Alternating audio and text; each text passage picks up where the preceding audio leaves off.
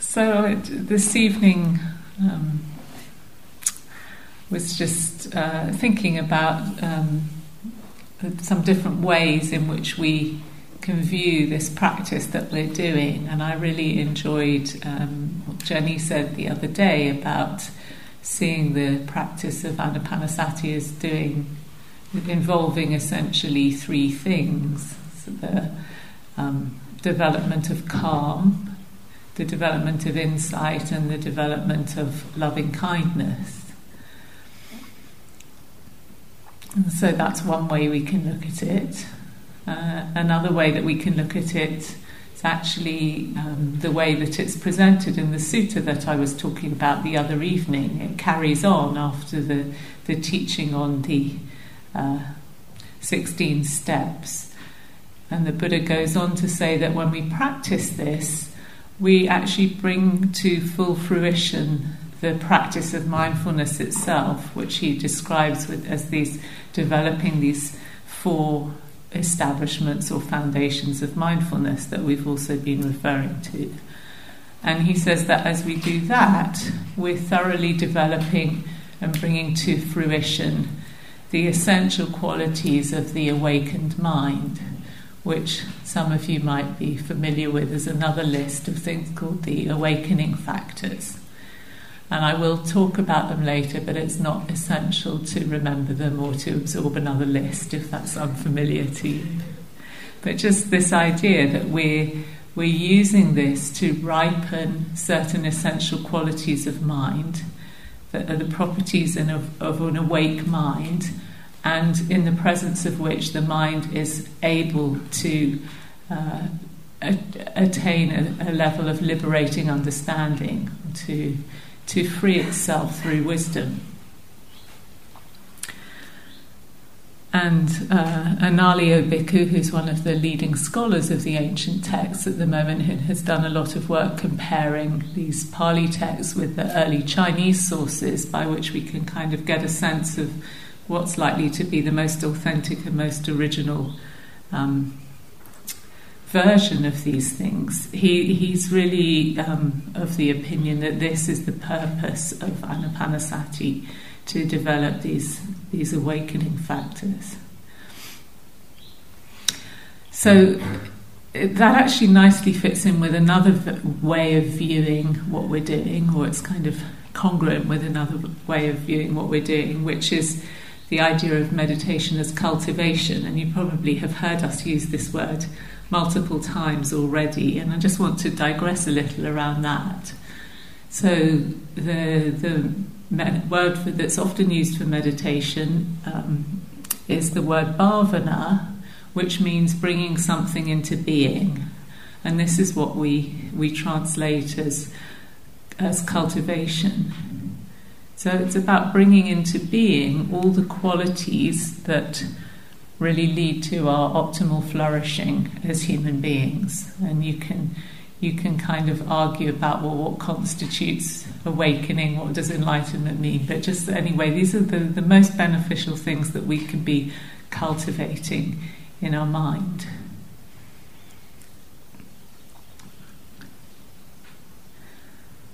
And I just want to, to kind of play with this image of cultivating and gardening for a moment because I, th- I think there's some quite helpful uh, analogies within that.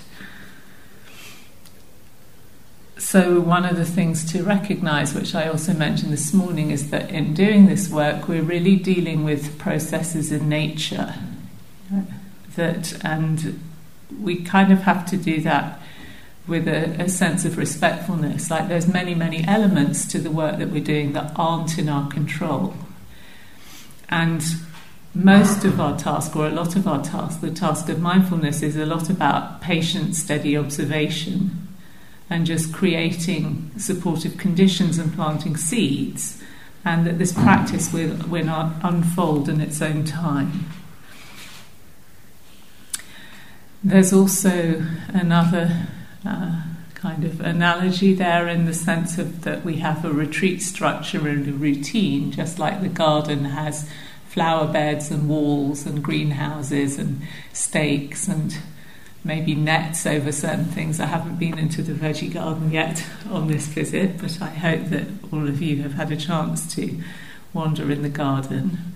And so, you know, in order to thrive, a garden needs some kind of boundaries, and on the retreat, we, c- we create them by the, the kind of containers, the parameters of the retreat, and the schedule, and the routine, and so on.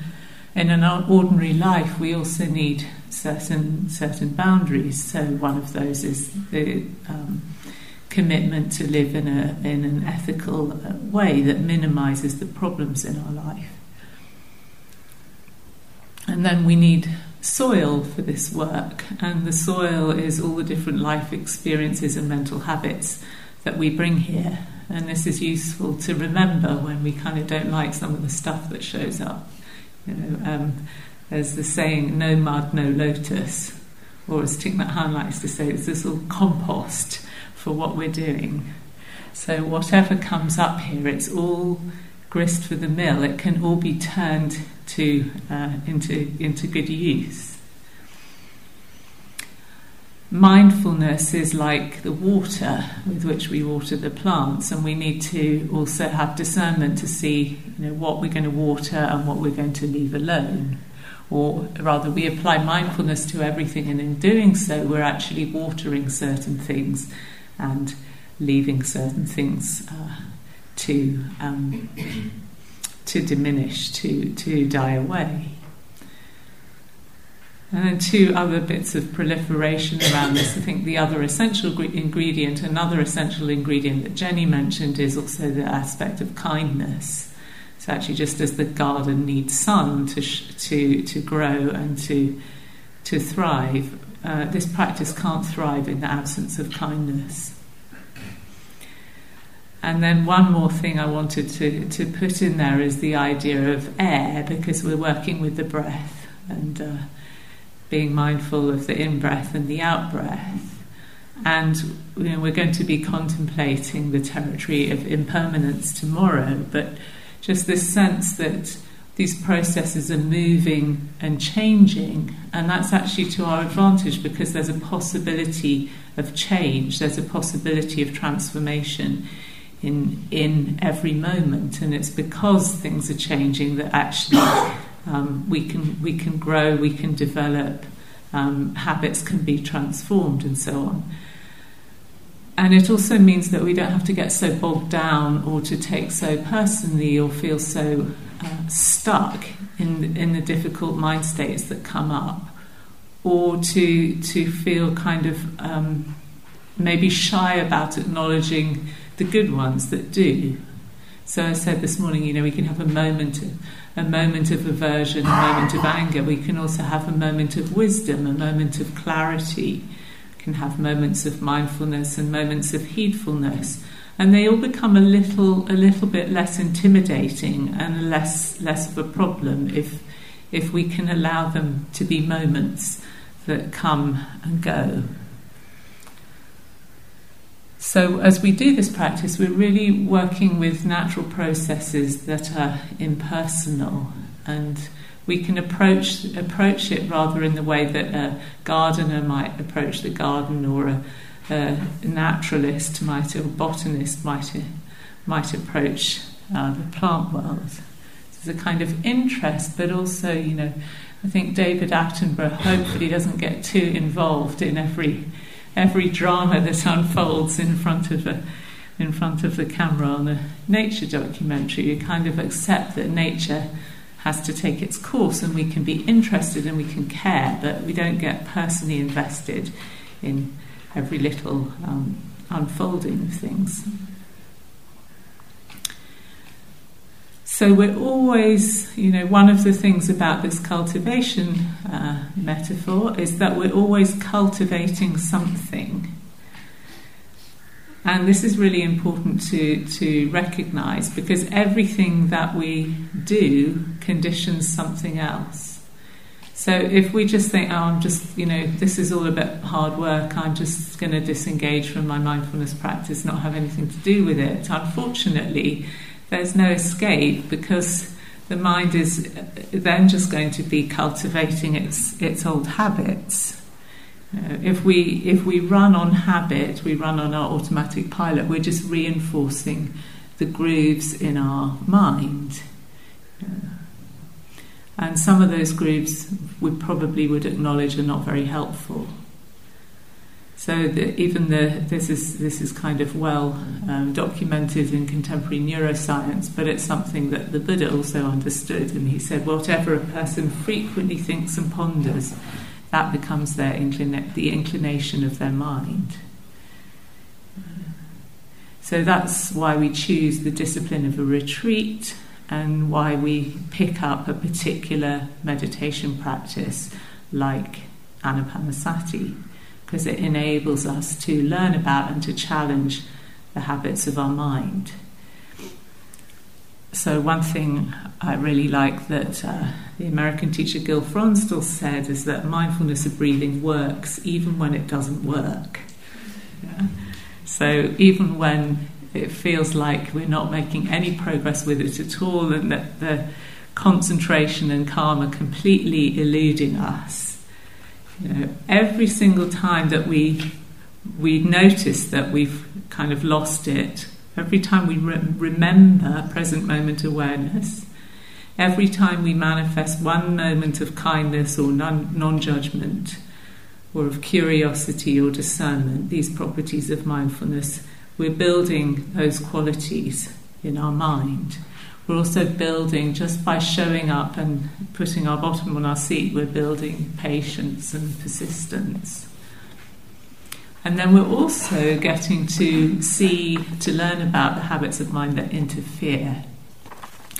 So maybe our habits of obsessive planning or worrying, or the way that the mind is endlessly seeking and craving different kinds of entertainment and the way that the mind is kind of uh, reactive is reactive to the different um, feeling tones of our of the sensory input, pleasant and unpleasant, that uh, we were talking about yesterday. So it's really good with all this going on if we can maintain our sense of humour, and I've been very uh, encouraged by the sense of humour that's been apparent in some of the groups I've met with, the ability to see the quirks of one's mind with a, with a sense of humour.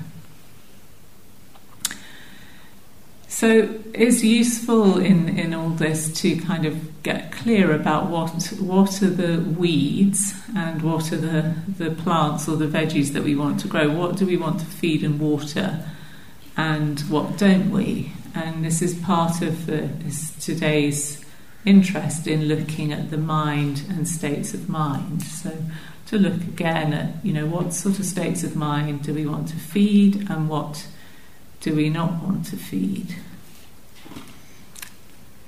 I really liked uh, Jenny's meditation this afternoon, the invitation to begin rather than begin at the beginning, in a sense, to begin by looking at the state of mind and to carry that with us through all the different contemplations that we were doing.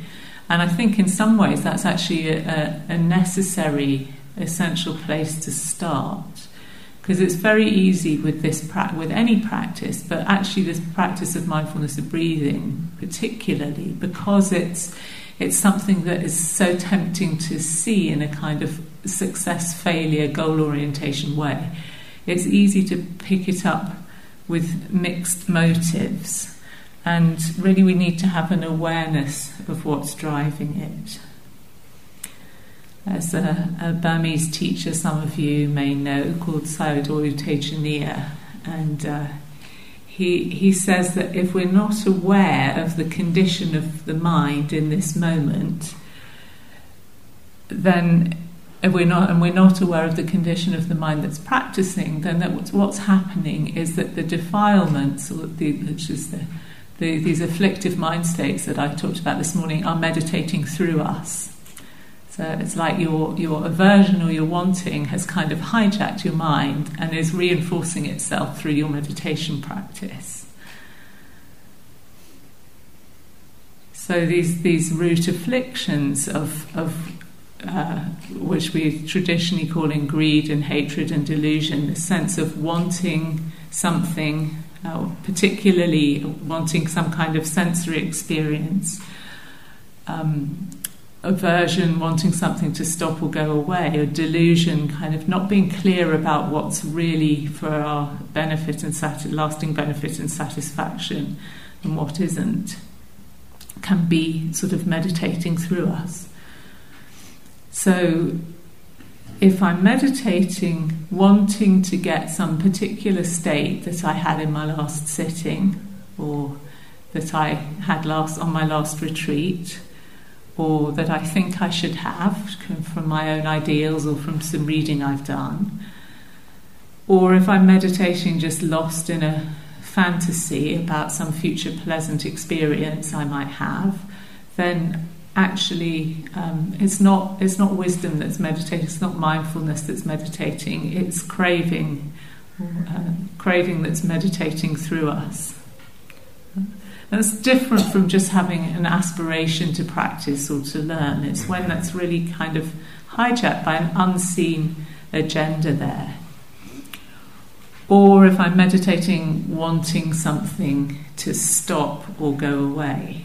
So, been hearing different people's reflections on various sound sound uh, I want to say disturbances because that's ladling a value judgment onto them to various sound impressions that have been arising and just this sense of well when the crows finally stop cawing then I will be able to meditate. When the cows stop mooing or you know when when people around me stop fidgeting then or when I can stop fidgeting or when my shoulder stops aching, you know.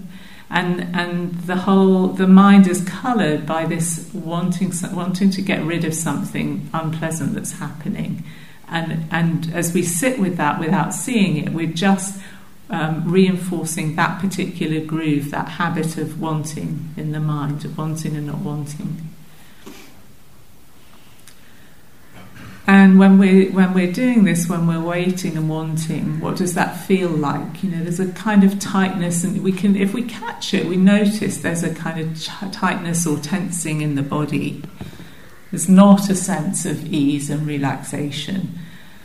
And there's this kind of fundamental belief running that this moment isn't good enough. You know? And with all that present, how can the mind possibly settle down and clarify itself?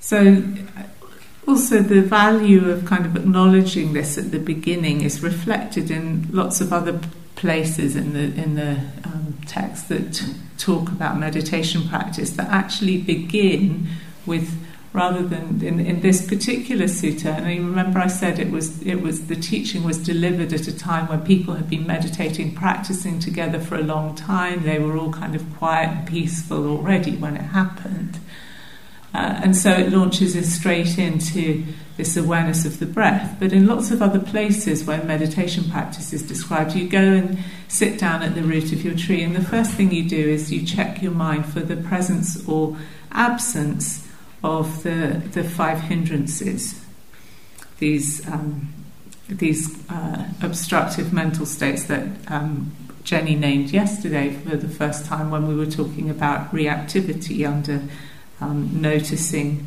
mental activity and mental reactivity.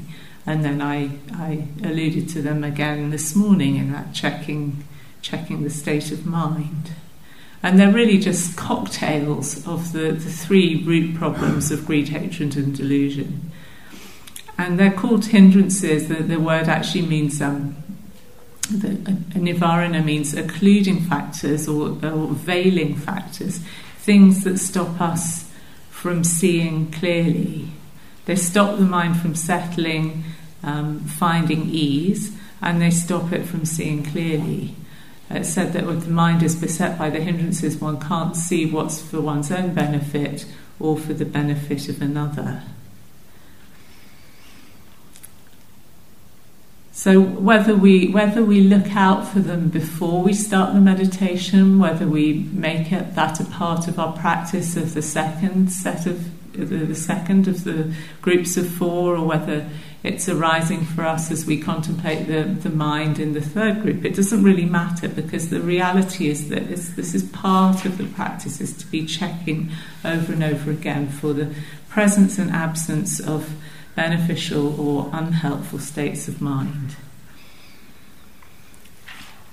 So these these hindrances are, illustrated by some similes, which are quite useful and, and helpful for remembering them. I think, and the idea is that um, the mind would be the mind in its kind of un, unhindered state is like a bowl of clear water in which you can clearly see the reflection of your own face.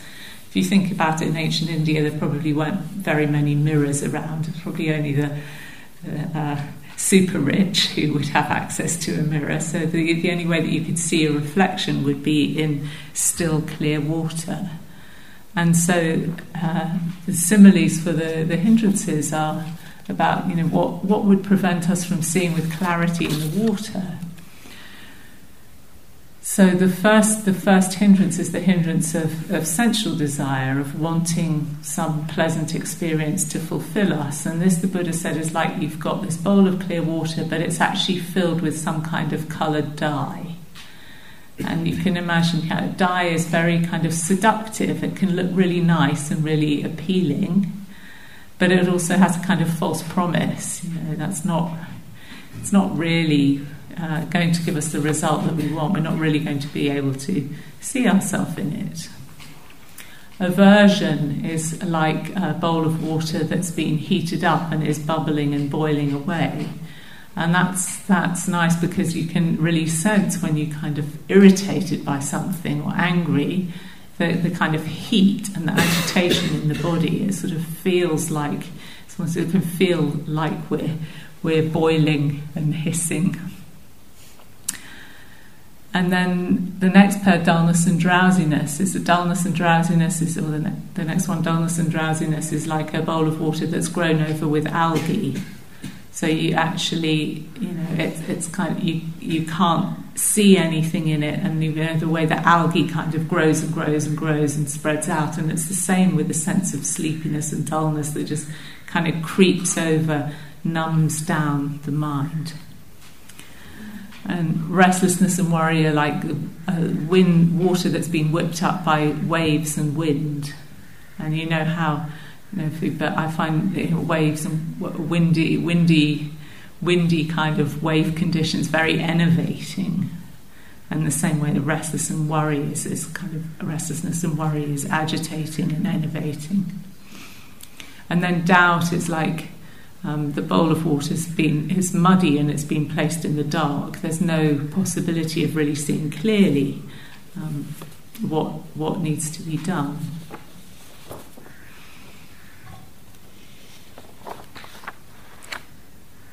So we can kind of have our radar out for for these things and and notice them because so often as I said this morning we kind of go out into what has to happen to fix it. We don't turn our attention back and see well actually what's what's the thing that's arising here in in this mind?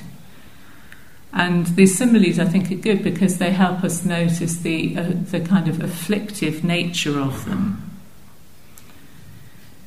So when we see them, if we're trying to get rid of them, that's this tricky because we're often adding adding more aversion to them. And so our the invitation of this practice is to just investigate them with curiosity. And as we do that, as we kind of breathe with the experience of feeling restless or averse or really wanting something to satisfy us, we actually re- begin to feel the inherent unsatisfactoriness of it. You know, all of them have a have a flavour in the body that's kind of suboptimal. If we're getting used to calming and in, calming into sensing the body field, uh, um, developing a taste for calm and ease there, then get a little less tolerant of the presence of these unsatisfactory experiences. So we can both feel their unsatisfactoriness and we can reflect on it too. And when the mind clearly sees that, it will start to draw back from them. So this is how mindfulness, you know, in a sense, we don't have to do ex- extra things to the presence of helpful or unhelpful states, when they're seen with clarity, the mind is naturally going to invest in things that, that lead to happiness and d- divest from things that don't if we're, we're present and not just driven by habit. But, and there are other things that we can do, like we can introduce uh, perhaps a different thought that will kind of take the mind on another track, or at least kind of counter uh, any thought that's kind of connected with the hindrance. We can also choose not to proliferate around it, to withdraw our energy from the thinking process. So, again, this skill that we've been developing of really grounding, returning again and again that energy, the interest to the body and the breath. And even also just the choice not to act on things. So, we've all done this, we've all at moments made this cho- wise choice not to act on an impulse, not to act on our restlessness. And every time we feed that habit of not acting on an unhelpful impulse, again, you know, the tendency towards it is diminished.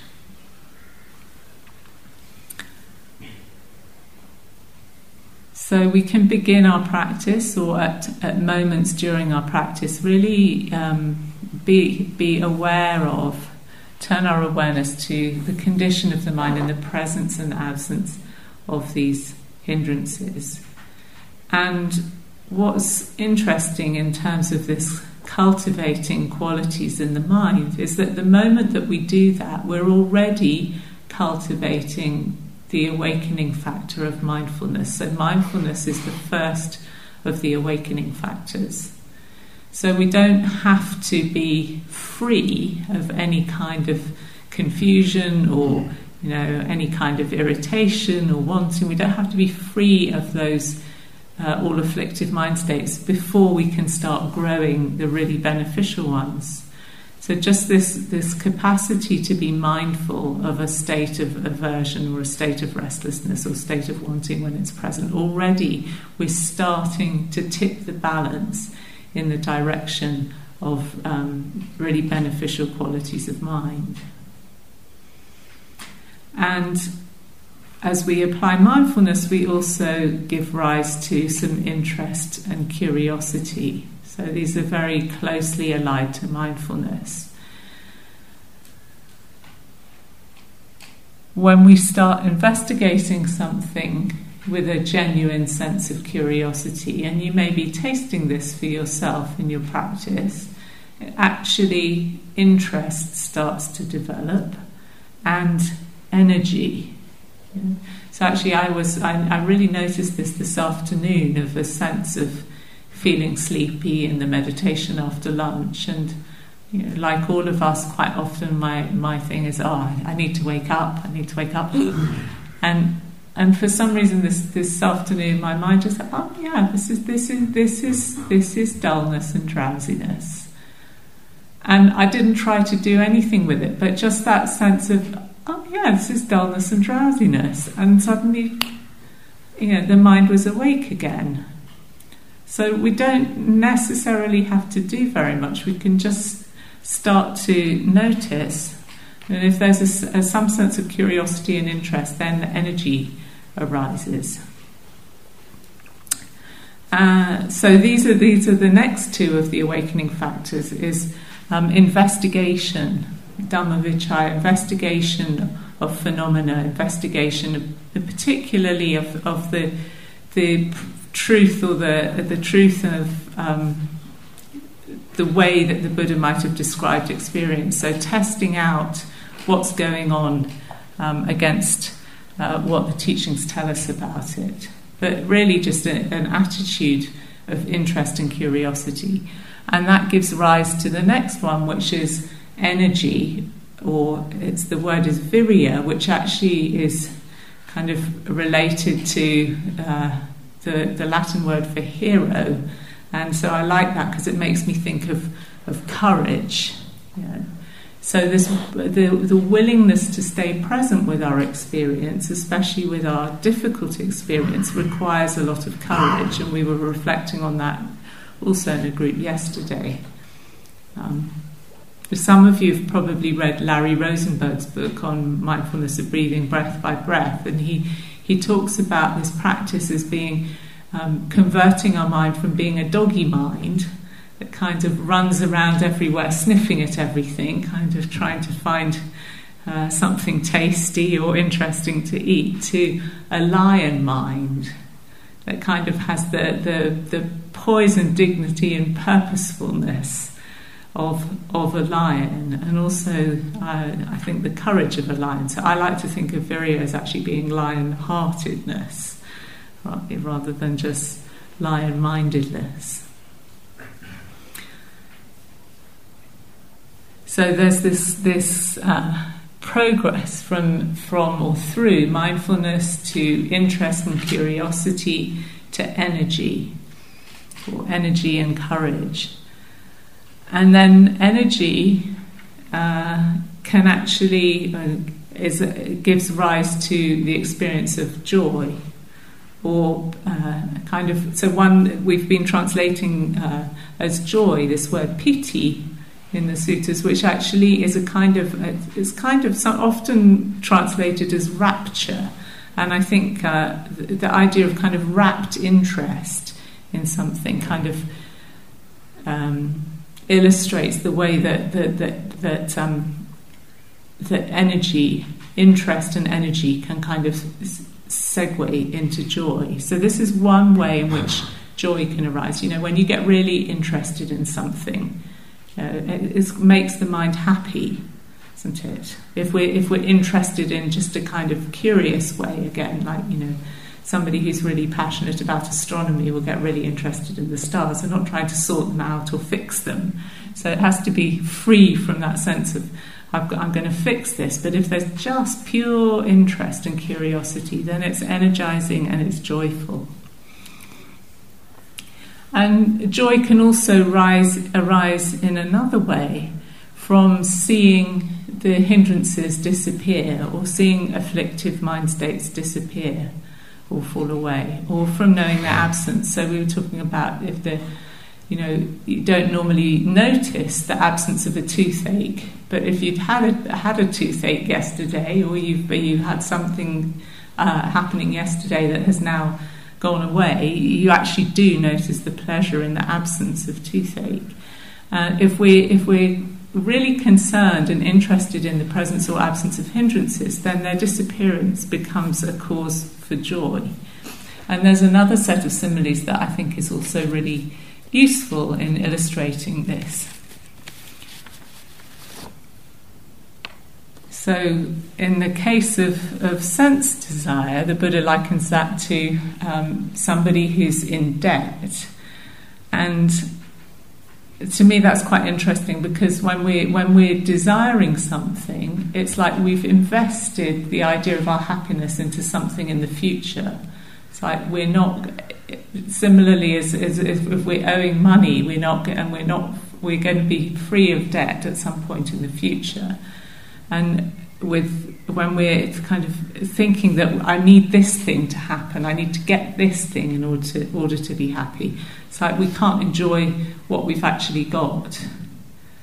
So he said that recognizing the the, the fading away or the absence of, of sense desire is being like a person who was in debt and has now paid it off and has money over to spare and can enjoy their prosperity in the present moment. Aversion is like um, being somebody who's sick or, or uh, yeah, sick with a disease and can't enjoy their food, you know, feels weak, uh, feels discomfort in the body. And again, you know, aversion, it really does have a, a very strong body signature for us. And so, uh, noticing the subsiding or the fading away of aversion is like regaining our health after a sickness, and suddenly we're able to uh, feel comfortable, enjoy our food, and uh, uh, and our strength returns. So again, there's this sense of relief and enjoyment. Dullness and drowsiness, he says, is like being in prison It's like so there's this sense, isn't there, when we're when we're kind of the mind is dull and, and we feel sleepy, that we can't move. So when you're freed from prison, you can you can move around freely, and also there's you know one I think one of the things about prison is that you really have a sense of you can't see the outside world. You're missing on the outside. You're missing out on the outside world, and you're missing what's happening. And it's the same when we're asleep, isn't it? We kind of we miss everything that's going on, and you kind of wake up and you think, oh darn, I missed that. You know, I missed all that. So it's it, the the joy of uh, emerging from dullness and drowsiness is like being let out of prison. Restlessness and worry, it said, are like uh, being enslaved. So you're kind of running around doing others' bidding all the whole time. You, know, you don't have any freedom as to where you go. It's like you're being kind of battered around from here to there by somebody else's else's desires. And so when you when you emerge from that, it's like suddenly you're free to make your own choice to do what you want. And then doubt, he says, is like crossing crossing a desert, like being a, a person with lots of property who has to make a journey across across the desert. You don't know whether you're going to get there safely, and you're unable again to make any use of the wealth that you have with you while you're crossing the desert. But once you've safely crossed the desert and your belongings are intact, you can enjoy uh, your wealth and your belongings in safety. So all those, all those um, uh, uh, fadings away of the hindrances, he says, uh, would would be accompanied by a sense of relief and a person would be glad and full of joy. So you can see that, test that in your own experience. You know, what's it like to notice that uh, one of these states of mind was present and now it's diminished or it's it's uh, disappeared. And we again we we're so prone to this negativity bias that we tend to notice what's wrong. We don't notice that the, these things in their absence. It's really, really um, valuable and important to notice the absence of these things as much as their presence. And so there's an invitation that's encouraged sometimes when we sit down to meditate to just check for these things and to really notice what's what's not there and to take to take um, satisfaction in that and to help that be a basis for um, experiencing and cultivating joy. So joy is the is the fourth of the awakening factors. And then it's it's said that in one who feels joy, and you can again test this for yourself, the body and the mind become tranquil. So you can see an overlap. You know, we don't you don't have to remember this list of awakening factors because they actually really overlap with what we're doing in contemplating these uh, these tetrads. So that from joy we come to a place of tranquility. And one who feels joy, the body and mind become tranquil. So this this factor of ease or calm. And then when the body is tranquil and the mind is content, the mind becomes concentrated becomes collected, composed. So these things start to happen by themselves. It's said that the first of the first few of these factors, the mindfulness, investigation, energy, are kind of input factors. We can, we, they're things we can do, and the rest of them, in a sense, are kind of fruits of them. But they, they unfold naturally one from the other. So when the body is tranquil and the mind is content, the mind becomes concentrated steadied. And a concentrated mind has uh, three properties. This is from Ajahn Buddhadasa. He says that the, the, the characteristics of a concentrated mind is, are its stability, its purity or clarity, so just like this sense of the bowl of water in which things can be, be seen clearly, and it's ready to be put to use And this is where we're going to go in the in the tetrad tomorrow. Is where um, the concentrated mind or the steady mind is used to uh, contemplate the way things are. It's used for the arising of liberating insight. And our steadiness, our stability, our concentration don't have to be perfect.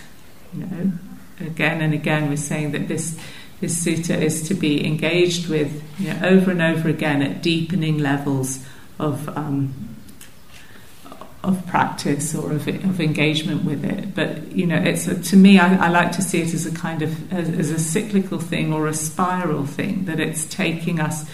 We're kind of in a feedback loop as we move through these steps, and we can we can go deeper and deeper.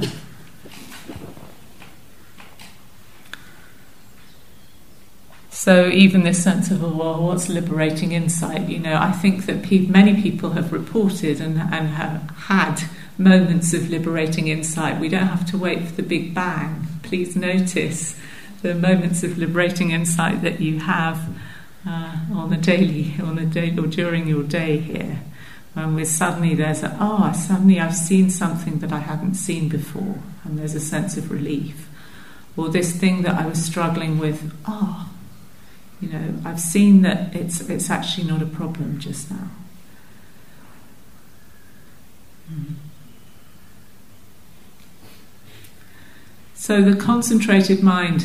Uh, this is the sixth of the seven awakening factors. The last one is equanimity. And the, the, the concentrated mind or the composed mind can observe whatever's happening with or whatever it chooses to contemplate with equanimity. And it can also observe itself, it can start to understand itself.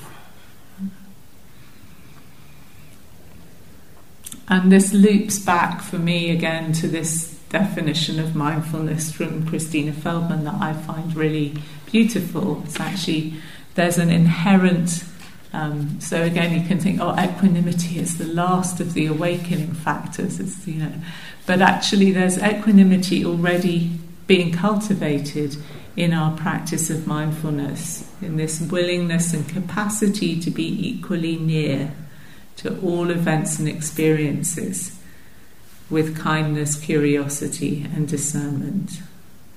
So, you know, wherever, at whatever point, where, at whichever point of entry, whatever circumstance in our life that we're starting to engage with this practice, we're growing these factors in the mind.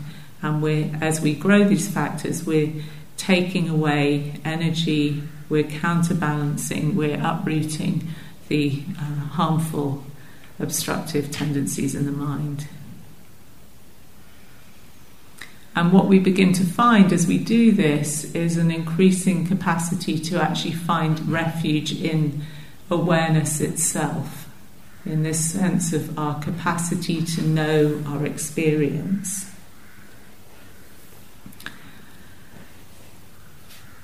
So I want to just end by reading you a poem on awareness, which again some of you might have come across before. Just referencing this um, this ability of awareness to become a, a place of, of freedom and uh, of relief for us. So this is by John Astin.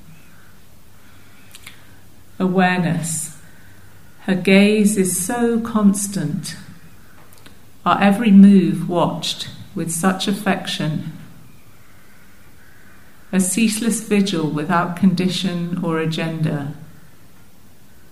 Silent, patient, unrelenting in her embrace. There is endless room in the heart of this lover infinite space for whatever foolishness we may toss her way. But she's also crafty, this one. A thief who will steal away everything we ever cherished all our beliefs, all our ideas, all our philosophies. until nothing is left but her shimmering wakefulness, this simple love for what is.